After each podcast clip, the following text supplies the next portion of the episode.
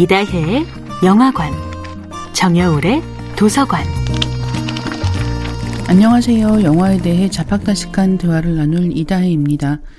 이번 주에 이야기할 영화는 봉준호 감독이 연출하고 송강호, 김상경, 박해일 배우가 출연한 2003년 영화 살인의 추억입니다.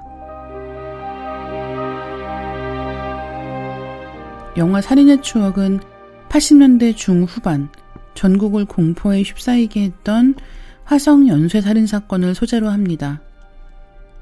32년 만에 진범이 잡혀서 지금은 범인 이름을 따 이춘재 연쇄살인 사건이라고도 불리고 있습니다. 1986년 한 지방에서 젊은 여인의 사체가 발견되면서 이야기가 시작됩니다.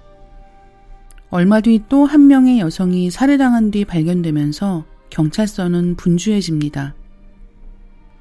무당눈깔이란 별명의 토박이 형사 박두만은 직감을 믿고 마을의 남성들을 탐문 수사하는데요. 서울에서 내려온 서태윤 형사는 서류는 거짓말 안 한다는 신조 아래 논리적인 추리를 전개해 나갑니다. 두 형사는 몇몇 용의자를 잡아들이지만 모두 범인과 관계없는 인물로 밝혀지고 이 과정에서 수사 방식이 극과 극인 두 형사는 사사건건 충돌합니다.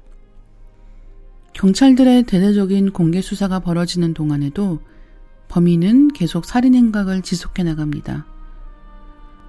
대체 이 연쇄살인범은 누구일까요? 형사들은 과연 그를 붙잡을 수 있을까요?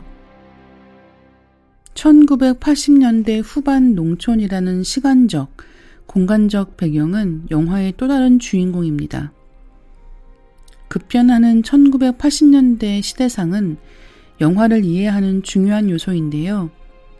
지금이라면 아파트 단지가 즐비한 경기도 지역이지만 영화 속에서는 경운기가 시도 때도 없이 탈탈대는 농촌의 풍경을 하고 있습니다.